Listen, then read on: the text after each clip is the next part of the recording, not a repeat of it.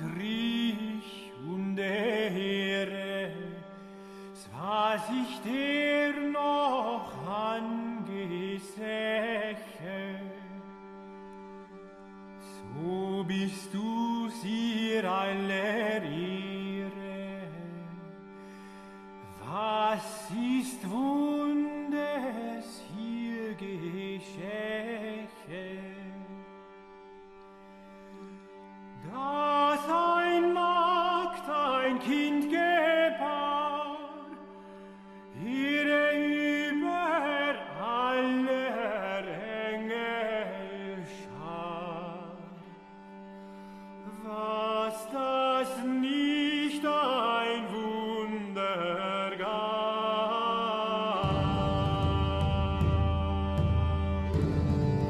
This is The New Right, a podcast for the lost arts, reclaiming the literary holy land from the heathen.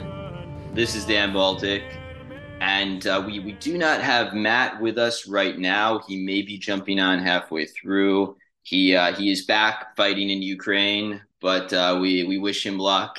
And if there's a break in the uh, in the hostilities, he will jump on the pod. And uh, we are very lucky to have today with me Bennett's Phylactery, who uh, we've wanted to have on for quite some time. And he's a man that you know needs no introduction on our side of the uh, the culture, the internet, what have you. But nevertheless, I will introduce him. He uh, is an author, podcaster, and uh, crucially, the founder of Exit Group, which is a very interesting organization which um, does many things, which we're going to get into. But uh, among them, it provides a uh, a way that men can take sovereignty over their lives and form a life outside of the mainstream professional and um, I suppose uh, broader uh, broader culture and form competing institutions. And so this is very helpful if you're, for instance, let's say uh, a podcaster who, if he's uh, doxxed, will run into trouble, like like myself. I, I'm referring to myself here. Uh, but uh, yeah, take take it away, Ben. It's great to have you on. Yeah, uh, thank you for that introduction. Um, I, I I love it when somebody else does the job of of summing up what exit is for me. Um, because it's it's you know we have a we have uh, big dreams and and um so so yeah it's definitely about sovereignty it's about uh, uh and it is it's not about retreat it's about taking back uh control and and retreating from situations that are making you weaker um I, I think about the guy who you know there's this constant argument on twitter that's like you know, stop telling these guys to abandon their positions of influence in these companies.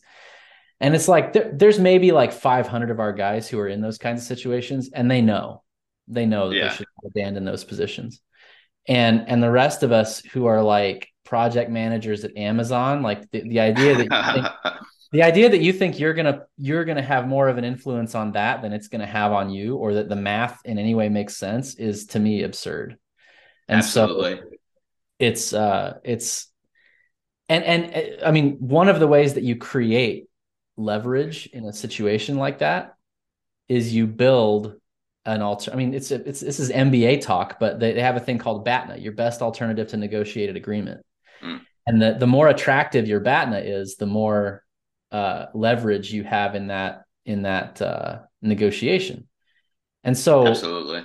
whether or not you choose to abandon your project manager job at Amazon or whatever it is, having a better alternative, like either you can go take that alternative and go do something else and be happy that way, or you can push back at at your at your you know your zog job, your your global homo job, and say, I'm not doing this, and I can leave tomorrow. And so, absolutely, you know, and and and maybe you know enough people in that situation, maybe that does move the needle. Yeah, it gives you bargaining power, and that's the the most important thing. Like I was, um, my my girlfriend's a lawyer, and I was talking to her um, as as am I about um, what it what it takes to become partner at a firm. And one of the one of the ways, if you're at a very big firm, is to just be a company man and do everything they tell you to do. And you know, frankly, when your clients are very big banks, it, they're like they're the firm's clients. They're no one in particular's client. So you you do everything they tell you to do, and maybe they make you partner. Probably not, but you know that's what you're aiming for but uh, at smaller firms, at um, you know, mo- frankly, most other firms, it's by having clients. And when you have clients, that creates, uh, like like you say, optionality because then it's the firm. You don't need the firm; the firm needs you. So you, right. you could just walk away with the clients, and like maybe it's um, you know maybe it's harder for you in some respects. It will be because you won't have the support staff but also you have more freedom you have more there's there's a lot of alternatives and or you could be with the firm and you are the one who brings them that money so they want you they need you and um, i think that kind of applies to what we're talking about here because if you have your own clients if you have your own business you're free in a way that provided you have the right type of clients you're free in a way that most people are not. And yeah. Um, yeah. And if you've got if you've got one client that's your client that just means you have a different boss right? Yeah, like yeah, your boss absolutely. is client. Um, it's it's about it's about uh, capital. Uh, your your your book of business that that's yours is capital um, and so you're looking for you're looking for opportunities that ways to make money that that allow that make your capital as mobile as possible. So like uh, and a, software developer can be that. Like if if you're a, if you're a web design guy then it's just you and your laptop and your ability to sell and and the quality of your portfolio. And uh, you don't really need a ton of infrastructure behind you. If you're like a big data backend like systems guy, then it's like, well, I need to go find a way to fit into a big machine because yeah. that, because that's the kind of machine that I know how to tend. But there's also ways for those guys to become like fractional or contract based. And so it's not necessarily like it's it's more it's more it's more sophisticated than we all go start businesses or we all go become uh, tradesmen or whatever. It's yeah. it's more like just how do you do what you do in in a way that your capital follows you, meaning the yeah. tools you need to do your job. Yeah. So in a sense, becoming more anti-fragile, to to use a term that has been tossed around, so you can say what you want to say uh, or I mean, like I I don't foresee a world uh, right now where like all of us can you know forget our doxes and just be like I'm going to say what I want to say and my name is well my name. But uh, yeah, no, that's not the near. But I mean, like to just have the freedom, and I don't frankly I don't have this right now to not worry so much that you know well i'm saying what i want to say i'm participating in this kind of this movement this uh, this thing of ours, and uh, and to not you know in the back of your mind be like, well, I am facing the prospect of uh, financial ruination, and uh, yeah, so that's to the extent you're navigating these waters. That's um, that's a great thing you're doing. And I was listening to your pod episode, your year end recap, where you got into the uh, the mission statement because I understand you started uh, Exit in 2021, so it's been around a little over a year, and you did a kind of recap of where you are, and you discussed, and I found this particularly instructive, the difference between um, if if you're in a regime that is inhospitable to your interests, and I think that's where we most of us find ourselves you have two options, and one of which is to vocalize, which is to make complaints and hope they redress them. And uh, I think we all kind of understand that that's not going to happen. Uh, I mean, you know, barring I, I don't know what happens in 2024, but even then, you know, it's the you know regime has so captured all of our institutions. It's just you know I, I don't really know how that would work and the other alternative that you that you mentioned and that is the driving you know mo of this group is to exit which is to withdraw your participation from the system. So that could be anything as um, kind of um, innocuous as uh, workers quitting so they don't have to participate in vax mandates. And then lo and behold, the vax mandates go away because they need the workers. Or it could be something as, you know, exit could be something as existential as uh, Cubans uh, tying uh, tires together and making rafts to try to make the perilous uh, journey to Florida. And right. um, yeah, so the, there's a, two kind of ways you could go there when you're in a regime that is inhospitable to your interests. And uh, yeah, maybe um, you could speak more about that. Yeah. So, so, and what's again, these are not these are not competing alternatives. It's not you either exercise voice or you exercise exit. The point of the, the, the theoretical point of the democratic process is that uh, you know our voices matter because there's this uh, there's this implicit statement that like the, the the people determine the legitimacy of the government.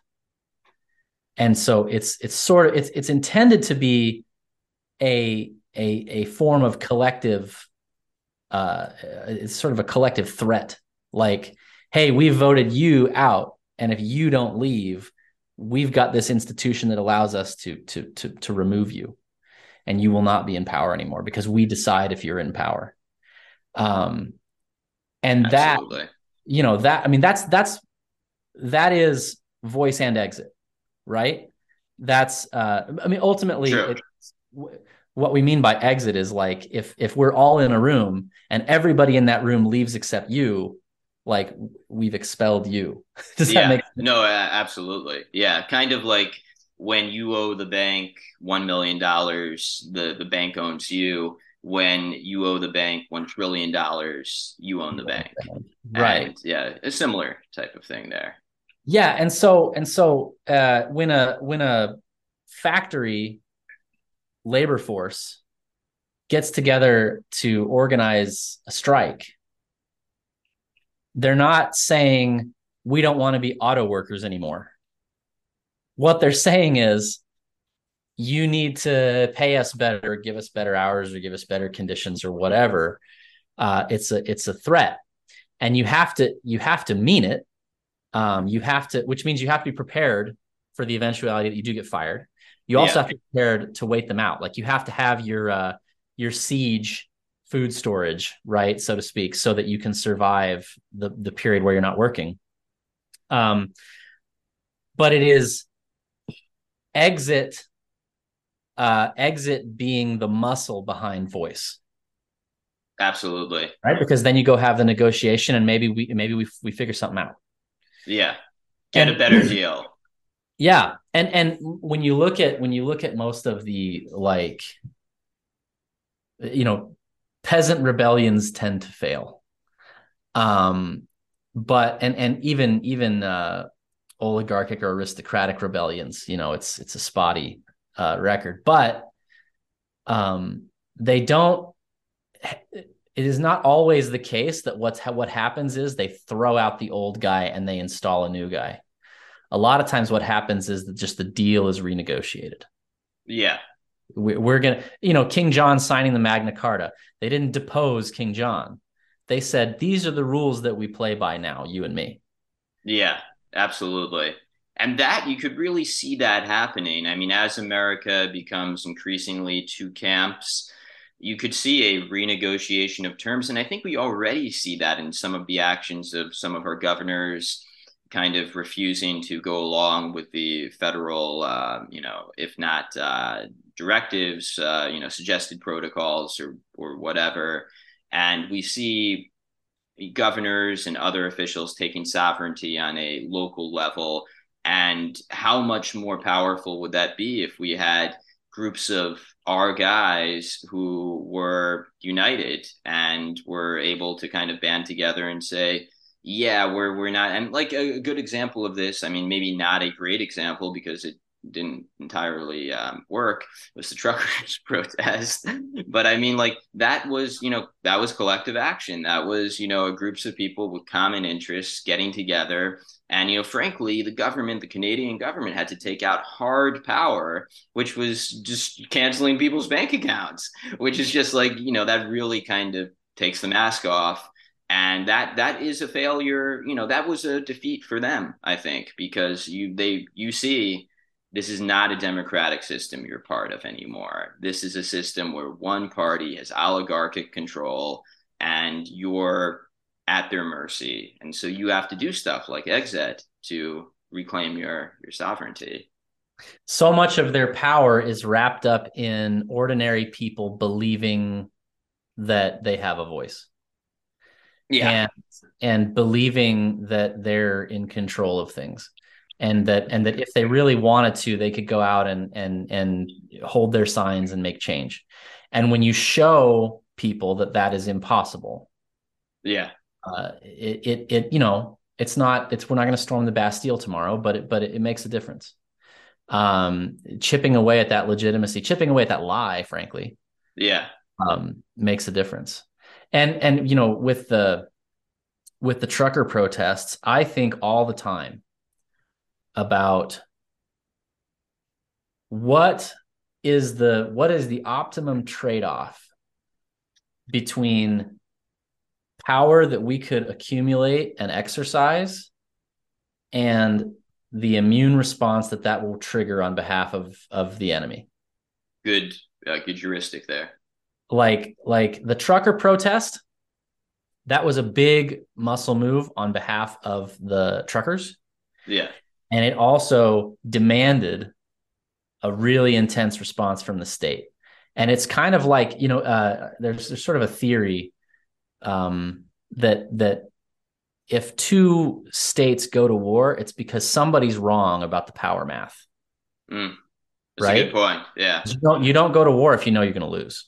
Absolutely. Um, being defeated is way worse than whatever tension whatever grievance you know existed before you lost the war yeah. And um and i think the trucker protest was an example of uh just a miscalculation. We thought they would back down they didn't back down. Yeah.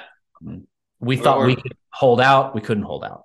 Yeah, or, or better yet, you like inst- you do something that you think will not instigate a war, but it does. You do something that you you think will cause the other side to back down. So I'm thinking uh, Pearl Harbor, like they thought like they'd, you know that would cause the U.S. to say, oh no, we're you know fuck that. But no, Right. in in actuality, Roosevelt wanted to get us into World War II, so that was perfect. And I was like, oh, thanks guys. yeah we're uh, we're Yeah. good to go now. yeah and so and so when i when i think about what could you do if you had if you had committed people you you have to you have to understand that like protest is an exercise of power it's not a way of building power protest is what you do when you have captured the instruments of public propaganda so that your protest like a protest is is something that is an excuse for MSNBC and CNN to create a narrative. exactly. Yeah. And if you are not in charge of MSNBC and CNN, then whatever like I, it's one of two things will happen. And this is why you never talk to journalists in general. You never talk to journalists because if they make you look stupid, they're going to run it. And if you make them look stupid, they're just going to bury it. There's Yeah. no win condition for you. And protest is basically just a conversation with the media. And uh, Absolutely. so so what what I look at when I think about um guys uh, you know having having lots of people uh and lots of uh uh potentially people in positions of influence it's about how do we use that network to get people into better employment positions how do we use that network i mean potentially even to to, to flip local elections if Yeah. you had if you had 500 guys go knock doors in some jurisdiction to turn some even a state house seat you know uh you know that you know you, that's where you start to build you have to build smaller i think and and i, th- I think some of that is is a recognition of how badly we've lost. Like if you want if you want the GOP to take back the Senate, um, you're you're not understanding the depth of the capture. Absolutely. I like mean, the- Mitch, Mitch is not your bro. He's not your friend. Yeah, and the you know with the state houses captured, you know the the rule. I think we're increasingly seeing that the the rules by which they count the votes that is more important than the I hate to say it, but the quality of the candidate because Right. like you know uh, Biden wasn't exactly like the uh, you know the superstar. Biden Most popular president of all time. I mean, I, I'm not a obviously I'm not an Obama fan, but uh, Biden was no Obama, and Right. nevertheless, uh, he he knocked it out of the park. Blew them all away. Some, somehow. um, to kind of drill back on exit and the way this works for someone who wants to join, uh, what so what would you recommend for let's say your um, I mean this maybe this is a harder one, but let's say you're a lawyer and you work for a firm and you have like maybe the possibility of building a practice, but you don't have a practice of your own. Uh, you know what um, what would you recommend, and how would exit help a, a person like that? Which uh, I should say is not me. I have my own practice. I'm not, but yeah, Sure. Yeah. I mean, a, a lot of it it would depend on the particulars of like what direction that person wanted to go. But I mean, we do have we do have several lawyers in the tent, some of it at varying degrees of independence. And so, what I would be doing is I would be putting them in touch with a the the lawyers who could help them see other domains in which they could work and be successful. Um, whether that means, you know, finding a friendly smaller practice that uh, that would be you know a, a, a, a- well I, could- I could go into a, broader conversation about like sovereignty depends on what you want to do right? Like Yeah. like the german government is sovereign in certain senses. It can do certain things that it wants to do. It has an army technically. It has an air force. But like there's lots of things that if the german government wants to do it uh you know the, the the American security state and the EU will just say no. Yeah. Um, but like, you know, are they more sovereign than me and you? Yes.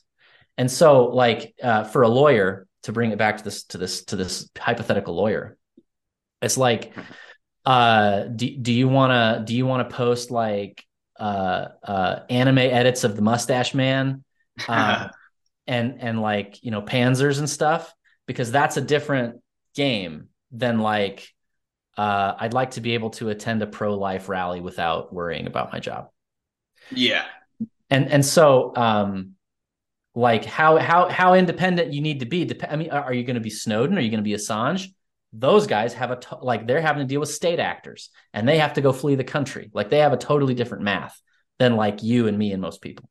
yeah, absolutely. So, so uh, I, I'm I'm I'm not trying to give you a cop out. It depends answer, but like it would it would start with what do you want, and then it would be, and then it would be, let's let's sweep the network for everybody who's doing the kind of thing you want to do, and in this case, that would be lawyers and potentially other professionals who've hung out a, a shingle, you know, accountants and and you know people who run that kind of a practice. Yeah, and then it would be um, on the business development side like we we have a guy who does reputation management and he also does digital marketing specifically for pi lawyers. Like that's his whole thing. So like it would be you know uh, what could you learn from him even if you're not pi what could you learn from him that generalizes to developing your own practice? Um, and and it would be um, it would be coming to the calls and taking accountability for your progress toward because a lot of what you're going to be doing is is the blocking and tackling of starting a business. Uh, you need to find clients and you need to advertise and build a brand and you need to be making these networking connections. And it's like, like there's so much that is general yeah, to every form of entrepreneurship. And you'd be taking accountability for that stuff week to week in the group. And uh and and we'd be connecting you with and, and you would you would be in charge of like this is the type of person i need to talk to this is you know can anybody help me find this skill set Um, but the guys who do that, um, I mean, I'll give you an example. We, we had a guy who um, he was a math professor and he was doxxed and fired. Hmm. And so like uh, uh math and, and you know, no code skills. So he's like, he knows math and he Yeah. knows how to teach math. And it's like, well, you're never going to be an academic again. Sorry. Like the things you said, there's no university in the country that's going to let you. Yeah. So, um, so what could you do? Well, um, you're smart enough clearly to to learn to code. And so he tried he tried like Python and data science for a minute, and he was like, you know, this just doesn't sing to me. I'm not that interested. And this was like months of like working on Python, learning to code. And eventually, he's like, you know, I just I, I'm not feeling this. So he starts looking into Urbit and blockchain, and he starts coding in that, and that's what lights him up. And after about after about eight months, uh, and working working the internal network and the external network, he uh, he got a job making I think three k. Or sorry, not three k, three times what he was making as a math professor. Excellent. Um, and and so it's I mean that's you know that's my favorite uh, thing in Yeah. the world. See that kind of thing happen. Um, and so so it's it's about I mean, some of it, some of it's just like a lot of these guys, a lot of these guys don't sign up because they're like in danger. A lot of these guys have like no online presence at all. They just hate their jobs and and and hate and hate having to do the DEI stuff and hate having to yeah, yeah. salute these friggin' people. And so and so it it becomes then how how far of a voyage are we trying to take? You know? Is this something where you can just do your job independently, or is this something where we got to like go to a whole new industry and you got to learn a whole new skill set like this guy did? Yeah. Um, and then it's just you know talking to me, talking to the guys, taking accountability, and and the the biggest thing is like keeping you from giving up, keeping you from like you know if you if you get bored with your uh your plan yeah. and and and and annoyed by it and it's frustrating and it's it's like just like molasses. Then we have a deep conversation and we go all right why is this not the right thing? And if you're trying to do it alone 95% of the time you're just going to be like well i'll just suck it up and go back to the job because this sucks and i don't like it. But if you got the guys on the call to be Yeah, like whoa yeah. whoa whoa whoa whoa wait up. Why we you still hate the job just as much as you did you know two months ago so why is this not the thing let's figure out what the thing is Absolutely. and, uh, anyway that's that's how it would work Yeah, no, I can't tell you how many times. I mean, Matt and I do this pod together, and you know, frankly, if it were just one of us, I don't know if we would have made it this far because, like, it's a lot of like get up and go that you have to have in you to like do something. And I'm guessing that these people who are trying to set up new, not new careers, but new opportunities within their existing careers, they're continuing to work. So they're continuing to do their jobs and trying to form that exit opportunity for them. And Yeah. that's a tremendous uh, energy drawdown. like I to you know be a full time lawyer, which I am, and running the podcast and writing. Like frankly, I'm like I'm operating on like you know uh, the, the there's always it's always blinking the energy Yeah. So like it's like you need other people to say, hey, keep it up. You're doing a good job. You're doing, and so that's um, that's one of the things I think that is great about Exit because like you get to be around other people who uh, who see what you're doing, and uh, not to sound too uh, kind of uh, new age or gay here, but who validate you, who are like, Yeah. yeah, that's uh, that's good, good on you. yeah and i mean there's there's the there's also the element of people people will off, will often come to me with like i want to own a machine shop which is like you know a, a six figure investment Yeah, and they're like least, I not think. Yeah. And they're like not uh uh in that they've never done that kind of work before.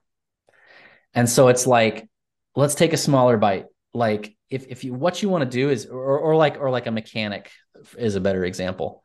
Someone wants to run a a, a, a auto body shop or something. And you say, all right, uh, what if you went on Craigslist and flipped a lawnmower? You go buy a lawnmower that's not working for 250 bucks and a riding one and you and you you turn it around for a thousand. Yeah. That's see if you like it. That's building uh your your business development skills. That's yeah, yeah, trying out like do you actually like all of the elements of running a business, not just turning the wrench, but like but like developing relationships and and buying and selling and having to deal with like oh the part didn't come in and now the client's mad because it didn't get you know whatever um finding the smallest bite smallest way to test your hypothesis about what you need to be doing with your life. Um and a lot of times that's side hustles.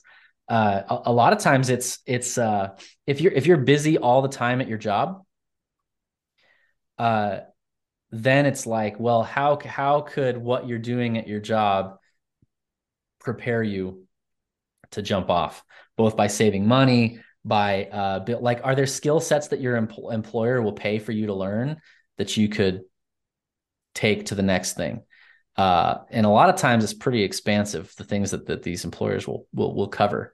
Um, and a lot of our guys, if you're in a situation where you're like, really, you're working like two hours a day and and the rest is like looking busy yeah um can you negotiate a, a work from home arrangement can you like just stop wasting your time and yeah. uh and and and like what would you like okay so would you need to do some big uh project and knock something out of the park at your gay corporate job so that you could then have the pull to negotiate the work from home arrangement so that you could then have the time to create your like it's just what's the next step what's the yeah. immediate step yeah so that's yeah that's how we work it yeah no it uh, work from home has been incredibly helpful to our guys for that reason and like for many reasons frankly i like i do like the idea of having a and I'm, i think we'll get into work from home a little bit more later but just to say I do like having an office culture. I do like seeing people, even if they're, you know, uh, libtards or whatever. It's just, it's good to, you know, see people in person. But also, like, you know, frankly, a lot of these people, um, they don't have families and this is like it's their work family and they, they love being at work because this is like you know it I, I think we have an unhealthy work culture in america where people are like you know um incentivized to just go to work and you know that that's your life and especially for women obviously a lot of women miss the boat on motherhood because they're in the office throughout their 20s and 30s and uh, it's just you know and and that'll get to something we're going to talk about later which is you know where uh, society should place its values. But uh, to uh, drill down into uh, more the uh, I think there's a similarity between what New Right is doing and what Exit is doing in that we're both seeking to create alternatives that are superior to the original, that are superior to the mainstream.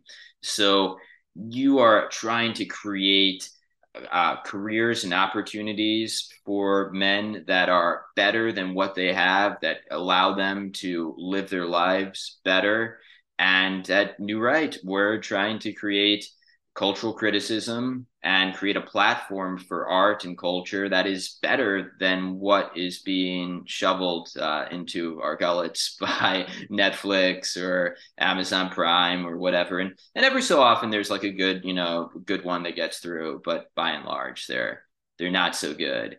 So I mean, I think magic like, time. We're we're if you're if you're a culture creator right now, you're very blessed in the quality of your competition. Yes, ab- absolutely. It's like it's an unbelievable opportunity, and you know, frankly, I'm I count myself lucky that I saw this and that I jumped on it, and that I saw like, well, I mean, it's, and I was talking about this on a pod with Robert Stark when I was talking about my novel, and um, we discussed how the culture industry right now, the right, are you know Terror House Press, um, Passage Prize, all of these different Rogue Scholar Press, so all of these different kind of uh, right wing um, or, you know, if not right wing, kind of dissident or out there institutions are drawing people who are not necessarily right wing. They're just artists who are not able to function in the mainstream industry because right. they get censored, they get shut down, and you can't make good art. So because like, they have anything to say. Ex- exactly. And so, like, I was at, uh, I read from my novel Nutcracker at this uh, reading that Terror House Press put on in New York City. And I would say, like, half the people there probably aren't right wing at all. They're just there because it's a cool party with like people reading cool stuff. And like, is that like not great in terms of uh, gatekeeping and keeping uh, our thing dissident? Well, perhaps, but it uh, it is nice the, to have the, a the price of the price of winning is that you win. Yeah, exactly, exactly. What are you gonna do? And you know, frankly, like I don't think there's a man in that room who's like, "Oh yeah, we get these hot girls out of here. we we want fewer of them."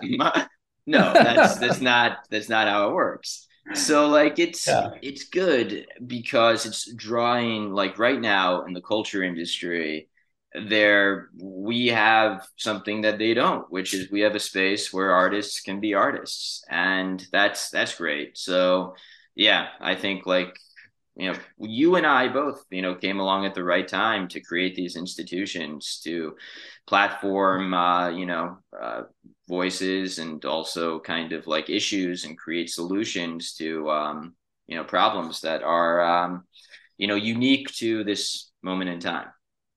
You, you know what i think happened? I, I think i think uh, in our parents generation everybody who was of our uh, persuasion by by sort of temperament and spirit uh, was able to get the job, get the family, you know, build build the life for themselves that was satisfying, and therefore uh, uh, sort of excluded themselves from the cultural conversation. And and what what I see as like the sort of frog situation 2015 2016 was you suddenly had a group of really really smart really, really capable people who were not welcome. Yeah, absolutely. and not, and not uh, they had there was no place for them.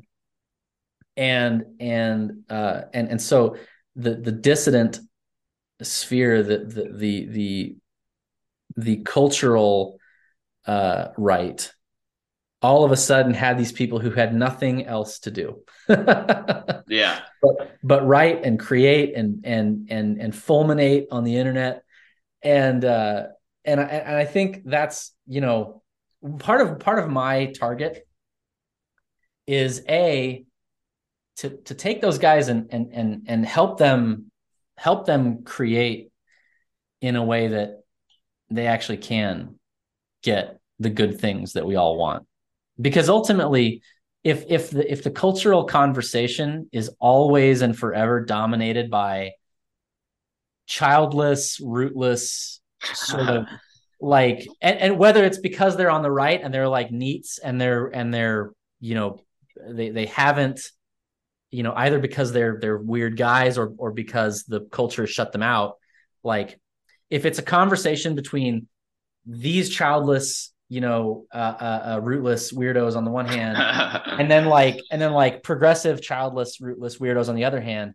That's just, just a really unhealthy, absolutely alchemy there. But if you can, if you can, a take some of these guys who, you know, if there was the infrastructure for them to get paid to create and get patronage, yeah, then they could they could enter into this healthier way of life. And then also these guys who you know guys guys like me who you know found a wife had a job had kids you know were sort of able to to fit into that uh, environment and then had no energy and no no place to put our sort of creative output yeah. to create a, a place for us to do that too. So that it's it's a conversation between childless, rootless weirdos on their side and people who have their shit together on our side, like that seems like the conversation I want to have. Absolutely. And I, I think that kind of takes us to uh, a question about um, the extent to which our current regime is um, anti-family and promulgates values that because I've I've been formulating this in your pod where you did your year-end recap of exit. It um, it kind of struck a real chord for me because at times, and I'm you know we're a cultural criticism pod. I I wrote a novel. I'm a writer. I don't really think of myself as a political theorist, but when I am pressed and people ask me what is what is the good? What is it that you want? I usually reply, I want a, uh, a political system that um, that is most conducive to the health of the family, which of course is a uh, a heterosexual couple who has children, and that uh, yeah. So like I think the current, you know, for various reasons, the neoliberal economics, of like you know you, you have to work all the time. They brought women into the workforce and now they're treated like just like men and worked you know um, like it, it, was one thing in the 40s or 50s frankly men didn't work nearly as much as they did now white collar men at least. But you know even even that you're outside of the home you're working but you come home to a family that you have provided for your wife had time to cook dinner. It's like it was a you know it was a happy healthy to say nothing of like all of the various um, psychological and uh, ideological um, agendas that are pushed upon the children these days. So it, it just seems like every aspect of the family is under attack by this regime. And so when I think about what is the good, what what what would I say is a good regime? A, you know, uh, well, like someone's got to be in charge. And yes. so the person who's in charge, people who are in charge, law and policy, I think should be guided for what will make happy and healthy families. And to the extent it does not, that's probably something that should be disfavored or uh, even um, prohibited. that's say. minimum. That's minimum viable. Whatever else a a culture does, it has to replicate itself. Exactly. It has, it has to iterate across time. And that means A, you have to be able to find a woman, have sex, have babies, and then you have to raise those babies with a culture that they will find sufficiently compelling that they will go find a woman, have sex, make babies, with you and carry your mimetics, your culture with you, with exactly. Them. So, so any culture that can't do that will die. I yeah. Mean, that's just, uh, I mean, it's just uh, the, the evolutionary nature of it. Yeah. And and so it's not like it's not even like, you know, oh, society must be um entirely about this one question it's like, no, no, whatever else you do, you have to do that. Yeah. Like, like you can be about like, you know, the, the uh, Victorian England was radically culturally different from Sparta, but they both got that, they both got that one job done. Right. Yeah. And, and, and where we're at, basically we're at this, we're at this crisis and I, I, think it has a lot to do with i mean there's lots of like policy things but i think also culturally we're in this environment of hyperstimulus where there are so many things that are engineered to be more appealing than that. Yeah absolutely. Also just the fundamental mismatch of uh, male female interest due to hypergamy which is you know like frankly i mean i, I don't there, there's a lot of i think I mean, I wrote a novel that is like very offensive, but uh, I, I think there is too much misogyny on the internet.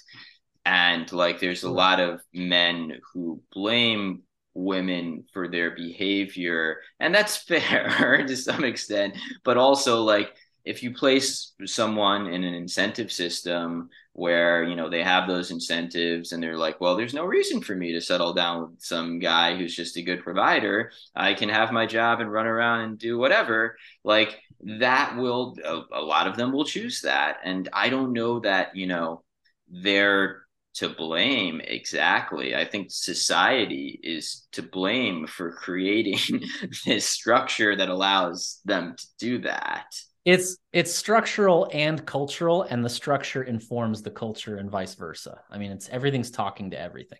Yeah exactly. And and you know uh it, it goes both way. Every every every conversation that's like you know oh these women can't like why can't they just uh it's it's it's the man up conversation. It's just in reverse. Yeah yeah. Like why can't you man up and act against all these incentives that have been it's like, exactly. well, well, and and the fact is, and the fact is, individuals can do that, but the the mass is going to respond to the incentives that are created. Exactly. And when that replicates on a mass level, the problem just is exacerbated. And right. yeah. and and I think ultimately, in order to what the, the only way out that I can see is um guys who can guys who have the personal magnetism to succeed in that domain essentially have to write new laws on new tablets i mean they yeah. have to, they they have to be like almost like a cult leader and and be be so magnetic and so compelling that uh that they show people a different way of living Absolutely. And and and that I mean you're seeing that with this with this cultural trend of like well, you know, you know, I'm not really comfortable with all the things these guys are saying, but they're the only people saying anything. They're the only yeah. people with, with anything interesting to offer. Yeah. And and and I mean, I, I think I think to some extent, uh, the job is is like there's an extent to which this thing is going to fall apart because it's predicated on unreality and it like yeah. it can't it can't sustain itself um and so to some extent your job is just to uh survive that until Absolutely. until all of the uh, uh it'd be this this this ideology selects against everything that makes you embrace it yeah i mean they so, have to continually replace people. so like well, that, that only lasts for so long. And, and they, I mean, I mean, have you seen like if you if you go Google like TFR in Guatemala? I'm a, not familiar. Uh, so total fertility rate. That's, oh, that's oh yeah, I see. Ch- yeah. Children per women. Yeah. Um, in Mexico, it's below replacement. In Guatemala, it's slightly above, and and the the the, the line looks like this. So it's like uh, and and I actually I actually take issue with uh, not I mean not like morally take issue, but like I disagree with um with the people who say like oh uh, it's gonna be just um this this Malthusian hell world of of like the third the third world is just gonna eat everything like locusts and then it, then we're gonna live in in in favela planet. what what I see happening is uh they're going to they're they're like 20 years behind us on that slope. Yeah. And so the the, the fraction of the population that is going to be the fraction of the world's population that's going to be in latin america and africa is going to continue to grow for a bit. And then yeah. and then it's children of men. Everybody everybody just gets old all together and we all board the ships for Valinor and we go quietly into that good night. apart from apart from whoever whatever memes or genes makes a person say fuck that i'm not doing that. Yeah. Um and you know uh, what kills you doesn't always make you stronger. Sometimes it just kills you. But like if if if some of us can survive that bottleneck uh then then you know our, our grandchildren our great grandchildren uh, they're not gonna they're not gonna be going to school with the great grandchildren of today's shit libs because those grandchildren. Absolutely. I was uh, having this discussion with my girlfriend, and she was upset that her friends don't want to have children. And I told her, well, they're shit libs. It's actually maybe good that they don't have children, and that uh, you know people who are more conservative do have children because eventually, as you describe, uh, we will out outlast them, and they will go, they will die off. Um, you know, not violently, obviously, but uh, well, just be yeah su- supplanted by you know people with the right values provided that you can communicate those values to your children which you know is another issue but i think uh, there are many you know interesting uh, solutions to that one that's the challenge right? Is and that's that's why you know when i when i talk about like what is exit about it's about grandchildren not children. Because if you've had grandchildren you found something that iterates. You found something that your children will pass down. And um and I, you know what what's going to happen to our grandchildren's generation and to some extent our children's generation is all of these millennials and zoomers um, who didn't have kids are going to live to be like 140 and and uh and and so it's not it's not this rosy like let's just wait them out. Our our grandchildren are going to grow up in a world of stiflingly owned and controlled space. It's going to be owned by all of the corporate egregores that sucked up all the money that you know the millennials and zoomers built up over their their like dual income no kids life path. Yeah. And then it's all going to go to taxes and it's going to go to like assisted living you know the, the the, the dominican who smothers them with the pillow in there. And and and so it's not so much that like our, our grandchildren are going to be at war with these old people because who cares? They're old. It's going they're going to be at war with the institutions that ate up all the wealth that those old people didn't have anywhere to put. Absolutely. And the and the the, the money they spent in their terror of death in the last you know five years of their lives. And and so you know they're they're going to be up against it and they're going to have to make some really hard decisions about like you know what exactly is my moral responsibility to the 25 elderly dependents that the state wants to tax me for um really like like yeah. because it's not it's not like it's not like oh this tax is just bullshit and if i don't pay it everything will be fine it's like you're, you're gonna pay if you don't pay those taxes people are gonna starve and freeze yeah. And and uh and and there's gonna be a really really challenging conversation uh, absolutely uh, in that generation yeah and i mean so much of this is also predicated on continued us dominance I think there's very good reason to think that the U.S. will continue to more or less dominate the globe into the distant future. but Not I mean, that's going to replace them. Yeah, it's you know, it's it, it, very well could not be the case. We we are increasingly a multipolar world, and you know, as soon as the dollar no longer becomes the the trusted reserve currency, everything here is fucked. So that um, yeah, I mean, there's there's definitely our children. I I do not have children yet, though I plan to. Uh, still got time. Thirty six. Maybe gonna make it happen, but uh, um, but uh, yeah, they they will have to um, you know potentially inherit a world where they're gonna have some real uh, headwinds. Hundred percent. So another thing I wanted to move into is um, obviously we're a literature pod. And um, I read your short story, which I believe you submitted to Passage, Amira. And I have to say, it um, someone in our sphere actually recommended it to me months ago, and I, I didn't quite get around to it. But like I, I read it in the past few days, and it's uh, it's one of the best pieces of writing I've seen come out of our sphere. I was very impressed well, very readable. Yeah, yeah, no, I mean, great job there. And so, um, just to give a, a brief, uh, you know, synopsis of it, it uh, imagines a future where uh, robots are the new kind of protected class, um, androids, And so Amazon has a synthetic Android brand that this girl uh, commits a microaggression of sorts against in her uh, law school class. The girl is canceled, and it's the drama surrounding that cancellation.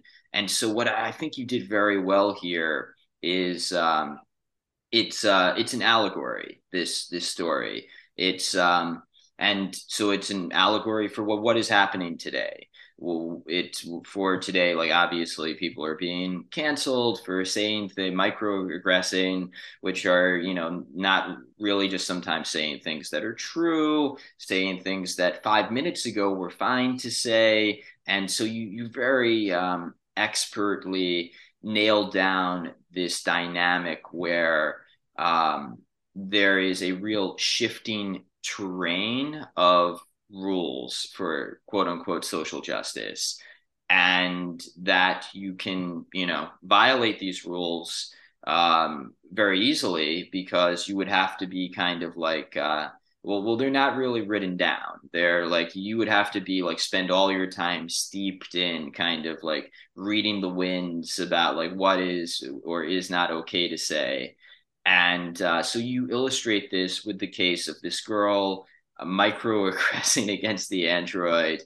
And uh, of course like that is not only is it more compelling that way because it illustrates the absurdity like this is a robot. You should not be able to okay there is like an interesting ai question you know are robots human whatever. But you know let's just this robot is not particularly human. It memorizes you know it's a brute force machine learning robot and um, it it very well like illustrates the the point that these instances where you know people from certain groups are uh, persecuted by the system for uh, insulting a people from other groups, do, saying or doing things that were not insults five minutes ago. When you make it a human and a robot, it casts into stark relief how crazy this whole system is and also, it allows you to write this story without someone saying, hey, wait a minute, this is too whatever. This is, you know, you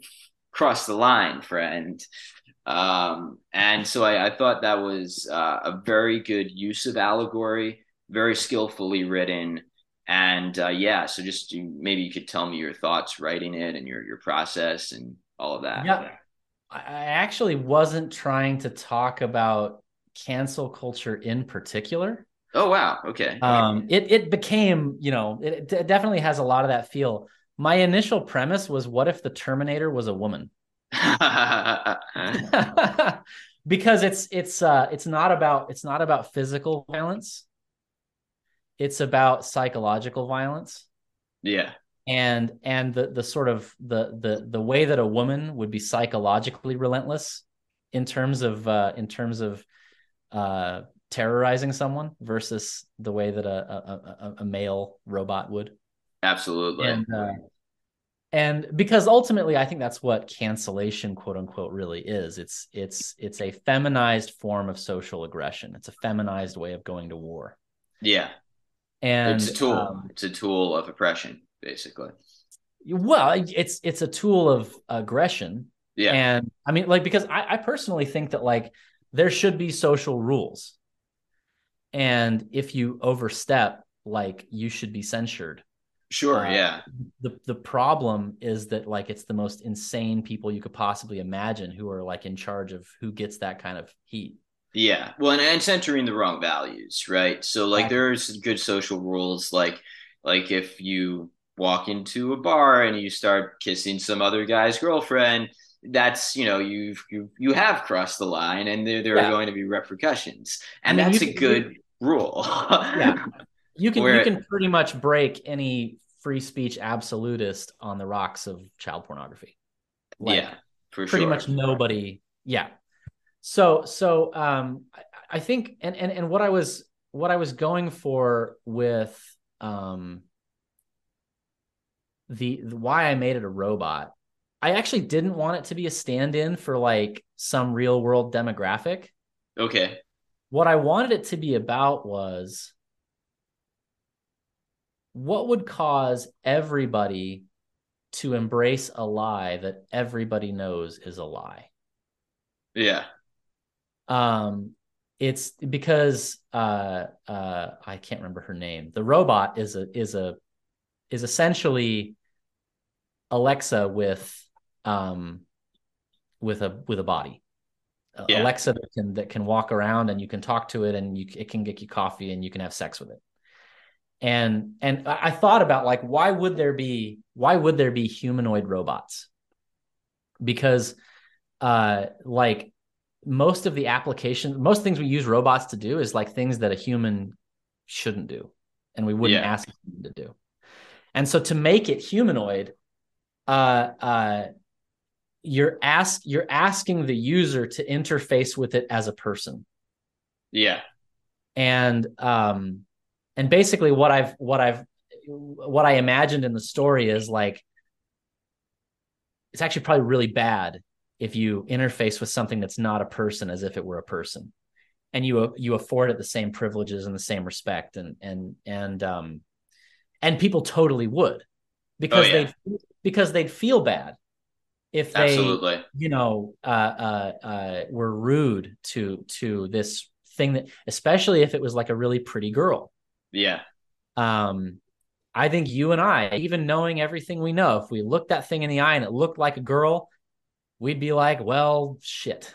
Yeah. And and, and so it's and then and, and what i want to talk about is like why would amazon create this line of robots that are designed to elicit that kind of sympathetic response from human beings. And it's like, well, if you print a billion of them and then you give them the vote, then who's in charge of the democratic process? That's true. Amazon is. They write the code. And so um so anyway, I I, I yeah, I, I wasn't trying to make this like direct one to one about today. It, it was more about like kind of like why do we why do we embrace these lies? Why do people who are otherwise intelligent, otherwise decent, why do they go along with this shit? Yeah. And um and the boyfriend character, I thought like I, I, the, the purpose of the boyfriend character who who who cheats on her with the robot is because he's got to he's got to have a vision of himself as like not a masturbator yeah. like not, not just you know uh, uh, screwing a, a, kitchen appliance. And so yeah. he's like, well, it's because it's a person, it's a real person whose feelings matter, and you should respect that. You need to respect that. And so he gets to, instead of being this like creep, he's got this high horse that he can ride, and of course he's going to ride it. Yeah. So and, anyway, yeah, that's yeah and that applies to everyone else that applies to you know the people who make it who who benefit from the votes of the robot like everyone wants to treat this robot as a person except perhaps the people who are being disenfranchised by the robots. But i right. mean they're they're in the disfavored minority so. As they would be. Yeah. Yeah I, I had a lot of fun writing it. I i uh i i it's it's really hard to get time for fiction because because it's so cognitive absolutely Right. So yeah, no, I, I was thinking uh, maybe we could discuss the um, our literary culture more uh, more broadly. Uh, and you you submitted this to Passage Prize, and Passage Prize is um, you know I, I think our listeners probably know exactly what it is, but uh, it is a prize that was uh, put together by um, I'm well, I don't think it was necessarily put together by, but the original judges were Zero HP, Gio Pennacchietti, Curtis Yarvin, and uh, Ben Braddock for different categories of art. I think it was in part funded by Charles Haywood, who's another guy in our our sphere, uh, who's part of the Worthy House and uh, or, or, or founder of the Worthy House and uh, so it um, it's a great um, example of the people in our sphere kind of taking back the the culture, putting together a prize and a project to kind of generate a lot of activity, a lot of writing. And you were just mentioning how it's hard to find time to write. I bet because I know you were submitting to Passage Prize having a deadline was uh, a helpful thing there. Huge, huge, and and um, you know, uh, I didn't win, but, uh, but but the prize, you know, I, I thought like basically I could justify it to myself. I could say, you know, this is time where I could maybe make some money and get get some exposure, and like there's a there's a there's a reason to do it. I wouldn't be shouting into the void, and um, and I think you know, like I've I've got a little bit of a platform personally, but I yeah. think for people for people who don't, but who have something really good to say, it's great because it's like you know, if if I put some some fiction on my Substack some people would read it and that'd be cool. Yeah. Um, but like a lot of these guys don't don't feel like they have anywhere to to, to put their good stuff, and so uh, as a matter of fact, we're actually um, we're actually planning to uh, get into that game. Awesome. To to finance some uh, prizes and I love uh, it. Yeah, and and and definitely definitely uh, in in cooperation and consultation with um the passage prize guys. We're you know that's that's i mean who knows what shape that will take but we'd like to be uh helping them in in in uh 100% uh, yeah. Yeah. No i think the the more activity we have um you know not even just financial but in terms of like creating uh, opportunities for recognition because frankly i think that's what a lot of people uh, what what drives them to create. Like, um, you know, I well, more money is always good. I, I won't say no to more money, right. but uh, yeah, I mean, like I write primarily so I can get my work out there, so people can read it, so people can, um, you know, tell me what they think and be, you know, moved by it or or not or whatever. But uh, to get my my voice out there, and I think that uh, to the extent people on our side can create a passage prize or not to put words in your mouth an exit prize or, or something of that nature it um, it creates um, uh, it draws energy and that's that's good. It, it draws people to you know productive cultural action. Absolutely. Yeah it, it you, you have to i a lot of what drove exit in general, like the, the, the startup, why I chose to do it was that so many of our guys would be like, why isn't anybody why isn't anybody speaking out? Why isn't anybody creating cultural content? Why are you know why are we constantly on the ropes and on the run and and my attitude toward like if if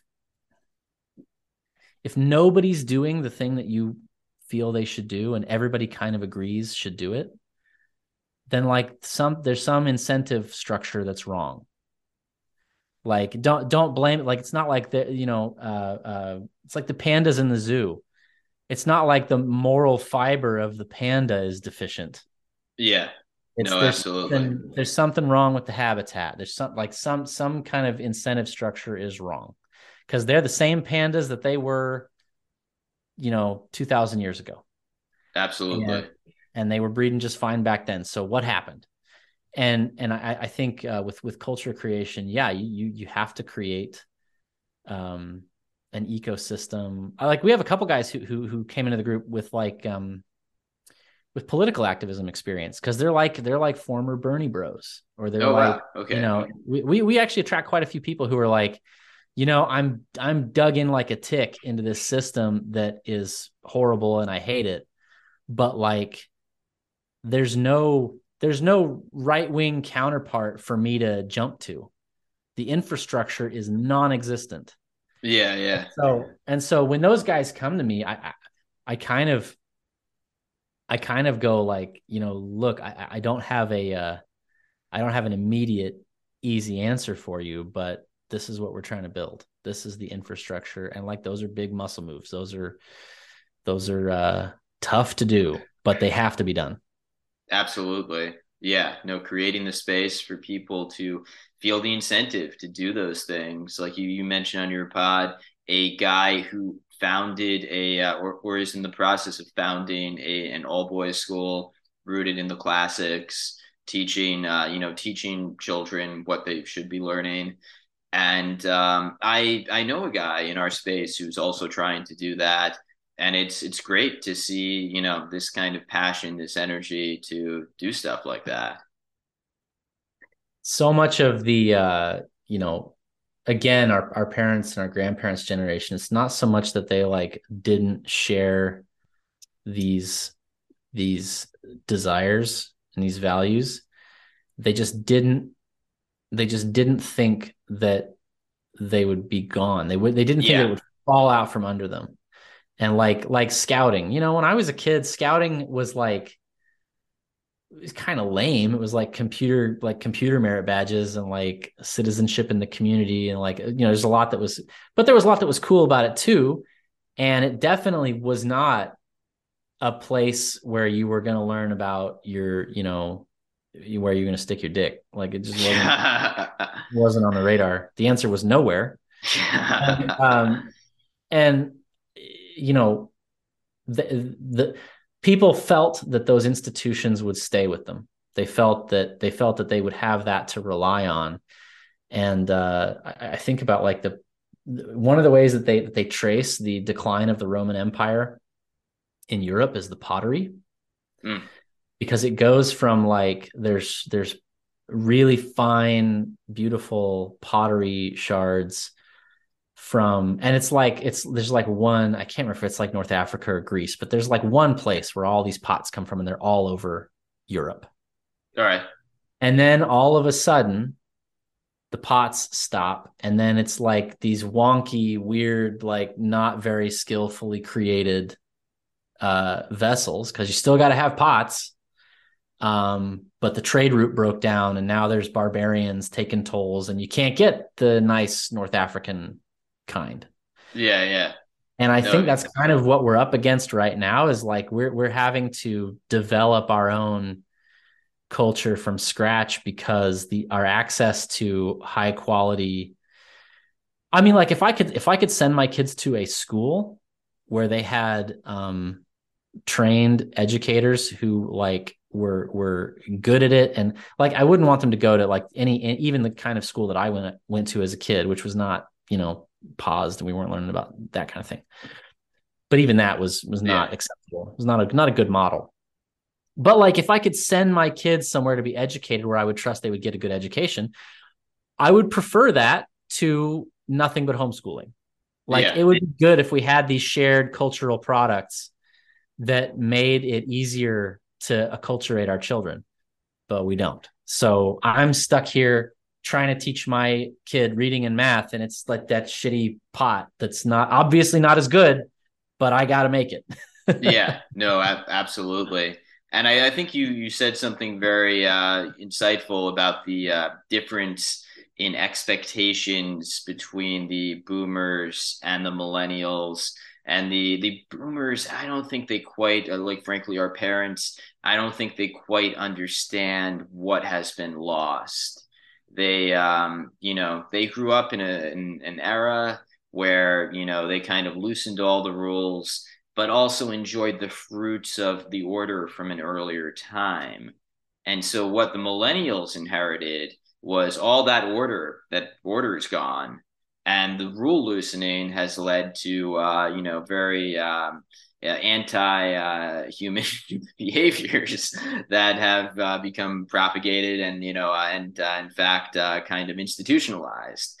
And um, yeah so like they you know it, it it's uh, i'm sure you've you're familiar with the civilizational theory the four turnings and um, the we the millennials are a a hero archetype, uh, our generation. And so I, I, guess in some respects, you know, if you are inheriting a fallen society, it does fall upon you to try to fix it, to try to, you know, put that uh, society to rights. And uh, I think yeah. that's what Exit is trying to do. That's what we're all trying to do.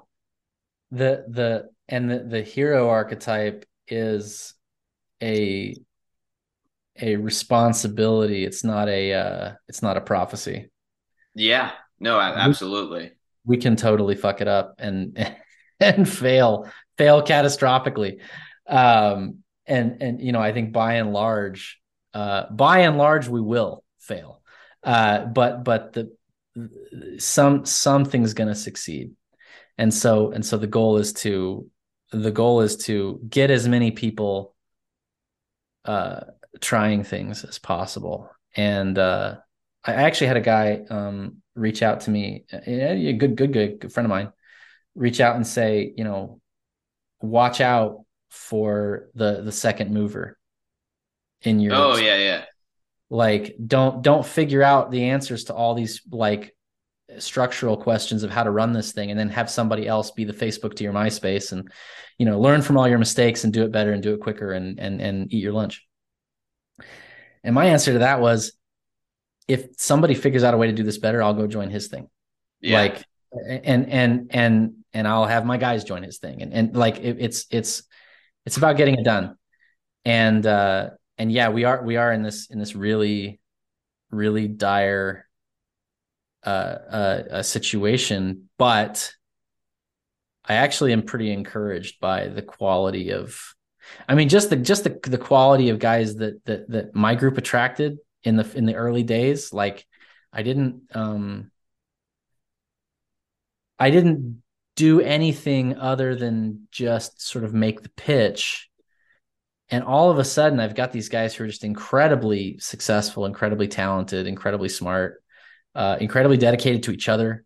Yeah, that's it great. just kind of fell in my lap, and I and I think partly that's because if you've got just an ounce of integrity, you you find this situation intolerable. Yeah, you There's can't. a, a hunger for this. Yeah one thing, and I, I, won't keep you too long. I know we're coming up on uh, one and a half hours here, but um, I wanted to discuss remote work. It's a seismic shift, and this present, presents. We're here talking about ways to kind of like hold on and change the culture.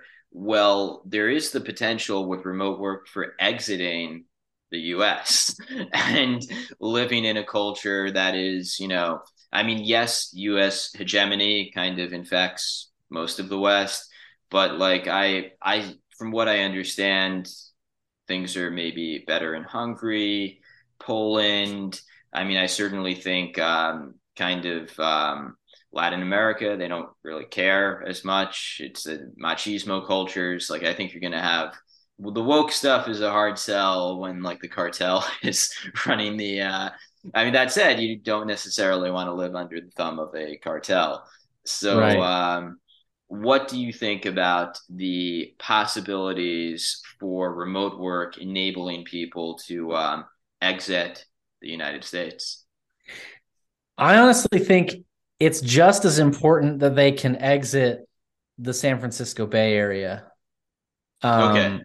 I think I think the I think the increased mobility uh, is already creating some of the like laboratory of democracy uh, yeah. type, type thing that, that federalism was supposed to do and doesn't really do but but um I, I think I think there's immense and I mean you know like like New Hampshire is a very different state because of all the libertarians that move there. Yeah. And um you know like it, it's not um they're not going to secede anytime soon but it's it matters that they're there yeah. And um and so I see it as again it's a spectrum. Like like and people people do have this tendency to catastrophize because they're like, "Oh, look what, you know, if they want you, they'll get you." Because of what happened to you know Snowden and Assange and like Seth Rich and it's like, "Bro, you're not that important." Like yeah. you you you can hide you, like you you can run to to paraguay and they will not care they'll let you go to paraguay um and and i think absolutely like certainly in the near term and and i also think that like you have to understand that everything that every action that you take and every action that the regime takes against you there's costs and you can totally be mobile in ways that are much lower cost to you than chasing you cost the regime. Absolutely. Like, uh, you know, like your your goal is to be as free as you can be uh in, in ways that are illegible to them are hard for them to chase down are hard for them to attack and so um i mean i view i view it it you know just just getting out of corporate employment Yeah. not having a W two, immediately you've completely changed the math on how hard it is to get you. We've had we've had um, so that my my little group of like Latter Day Saint guys that I was part of on on Twitter, uh, like when I got doxxed. I mean, I got doxxed as, as part of a group of guys. It wasn't just me, yeah. and it was so interesting because there were three or four guys operating under their real names, but they were either working for a small company where they knew the boss and the boss was on side, or they were self-employed. And none of those guys were even targeted. Yeah. and yeah. they, they said the same stuff everybody else said, but it just wasn't worth the effort yeah. because you'd have to go to a whole different dimension of of of ways to attack them. Uh and and and so like, you know, it's it's not it's not inevitable. It's inevitable that you'll that you'll make enemies. It's not inevitable that they'll be able to destroy you. yeah. And so th- this uh, back to this jurisdictional question. Um, getting out of your city, getting out of your state, getting out of the country. You know, there's sort of different levels, and and I, I think it absolutely will change the math on uh, what I what I see it doing right now. I can't tell you how many people I talk to who are looking real hard at Arkansas, Tennessee, Eastern Oklahoma, um, these places that are like actually like beautiful. I don't know if you've ever seen Eastern Oklahoma, but it's like hilly and pretty. Oh and wow. Yeah. Um, the, the the west, the farther west you go, the more it becomes plains. But but but the eastern part is is, is nice, and um, there's all these beautiful natural places that are going to become really attractive places to live once there's Starlink. Yeah. And no, uh, that uh, that makes a lot of sense. That you you don't need to leave the United States. You just need to be part of a community where you can send your kids to school and they're not going to learn about these things that uh, are harmful and wrong. And and and, uh, and maybe for some leaving the country is the move and maybe for all of us eventually leaving the country is the move but like there's gradations Yeah, yeah. I mean, like if you leave the country, well, like I don't know too many Hungarians. I know like one or two actually, but I I don't know too many Hungarians. Uh, I I certainly don't know uh, any like Colombians. So um, yeah, it's a ton of depth in colombia or hungary yet but uh you know inshallah yeah. Well, all right. I think. Uh, uh, is there uh, anything in you want to um, talk about more, or uh, I, I uh, you asked why i was fraternal Oh Um, yeah, yeah. Let's uh let's dig into that. Uh, yeah, I mean, I I can make it quick, but basically, um, part of our vision, part of what we believe is that men and women are different, and they have a different Yeah. trajectory. And so, uh, uh, creating a situation where uh, women are like building uh, really intensive careers uh, is is not really like what we're trying to do. We're we're trying to help them to start families and we're trying to help trying to help their husbands to uh create that and so like there should be um a feminine version of this uh it just would look completely different it would be a completely different offering and i shouldn't run it Yeah. uh, a woman should run it yeah. and no, so that uh, that makes sense.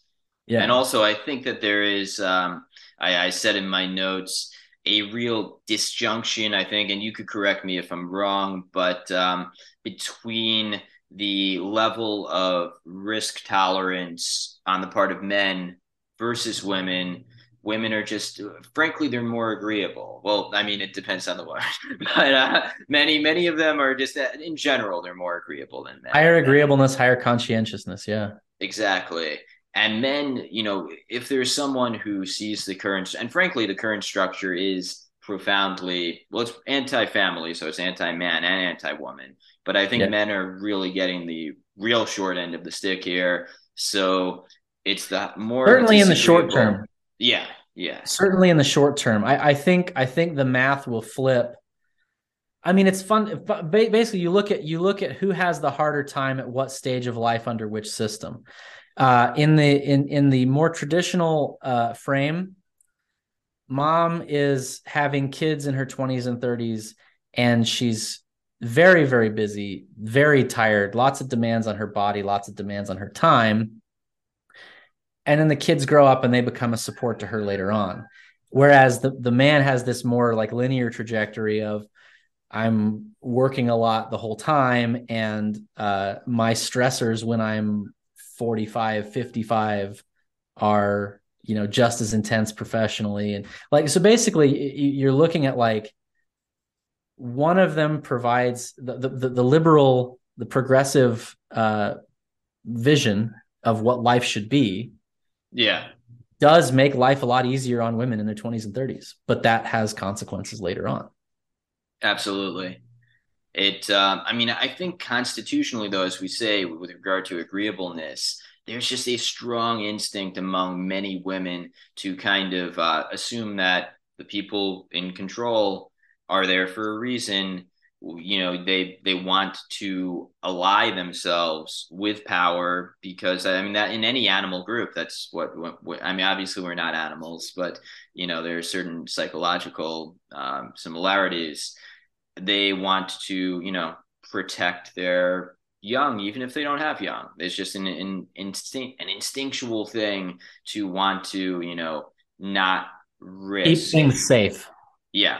Whereas yeah men i mean well, there's a reason why well there's more potential reward for men right? Well Before and there's also there's also just like we're talking about you know and i i tell the guys like don't you know we're not going to talk about uh your your weird political ideology because it's just, just a vulnerability for everybody. Um nor mine. So we're we're gonna we're gonna keep we can't say we're gonna keep it joe rogan. We keep it joe rogan in the in the chat.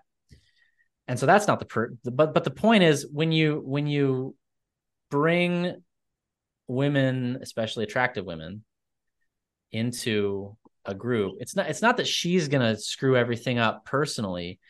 It's that the men are gonna act different.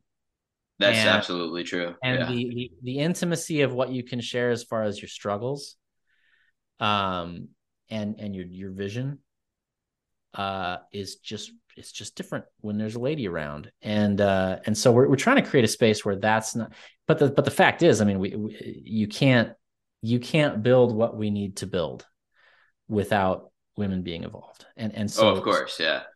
part of part of what we do is we have meetups and uh the guys bring the wives and kids and we you know uh we get together uh, as as families. So it's not uh it's not that they're not involved but uh but the group itself is for the men.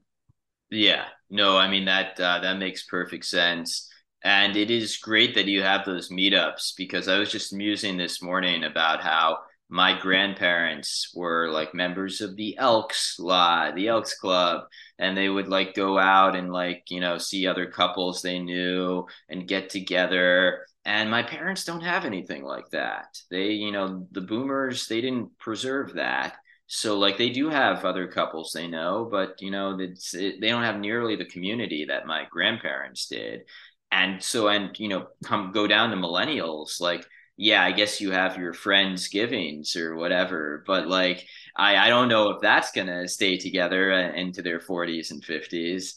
So um yeah, I think there's the, a real hunger and need for communal um fraternal groups and like when you when you bond over shared values it's just so it's such a deeper bond because especially if those values are in um, you know in uh, uh, contrast to those of the the current regime it uh, creates a sort of a deeper bond because you have this kind of shared struggle well and you just and you just don't have to you don't have to litigate all of the premises. You can get on to the deeper conversation because you're not having the same freaking argument that you, you've had a million times on the internet.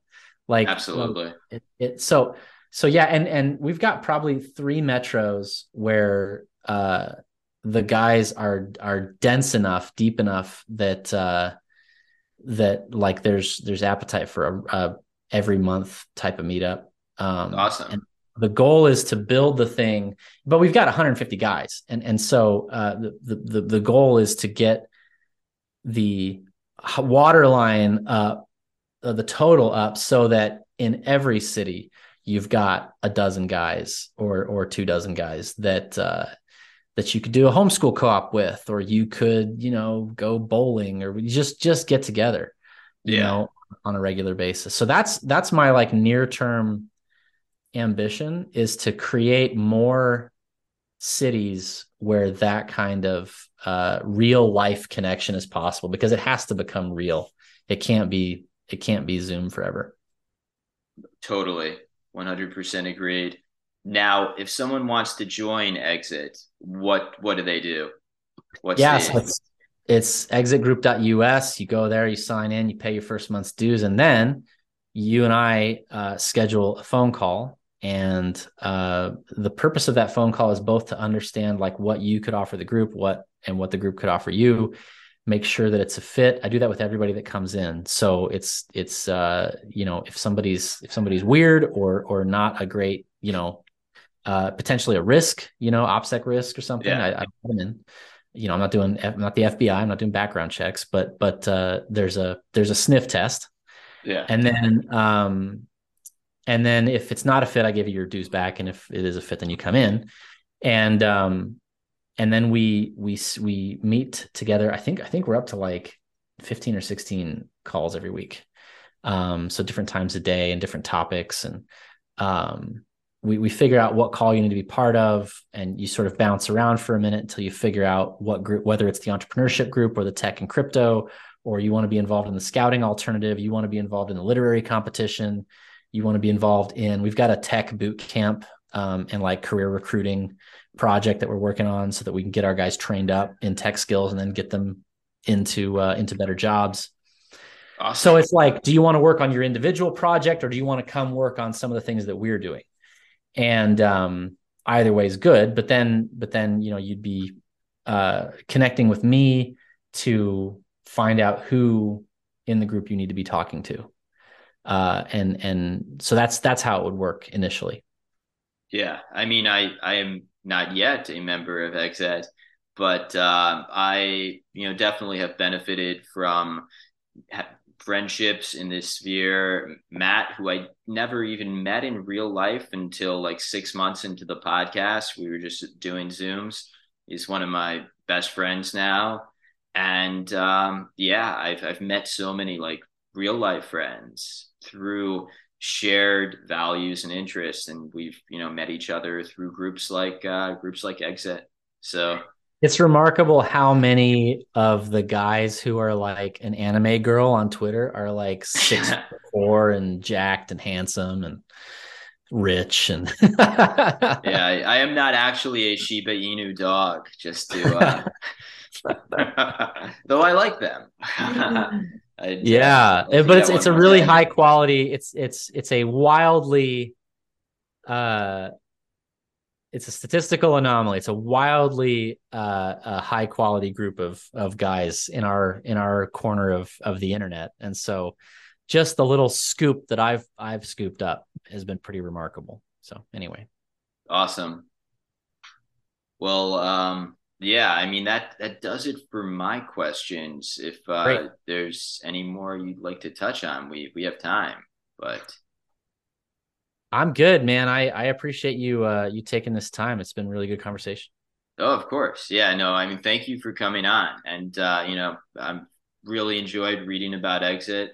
I'm gonna read a lot more. And I again, please keep writing fiction because that was one of the best short stories I've read coming out of our side of the internet. And trust me, I've read a lot. uh, not not to put anyone down, but it, it, was it was very good. Well, thanks, man. I, I really appreciate it. Extra dead JCB.substack.com. You can go read Amira. It's on there. Um, all right, I'm gonna stop recording.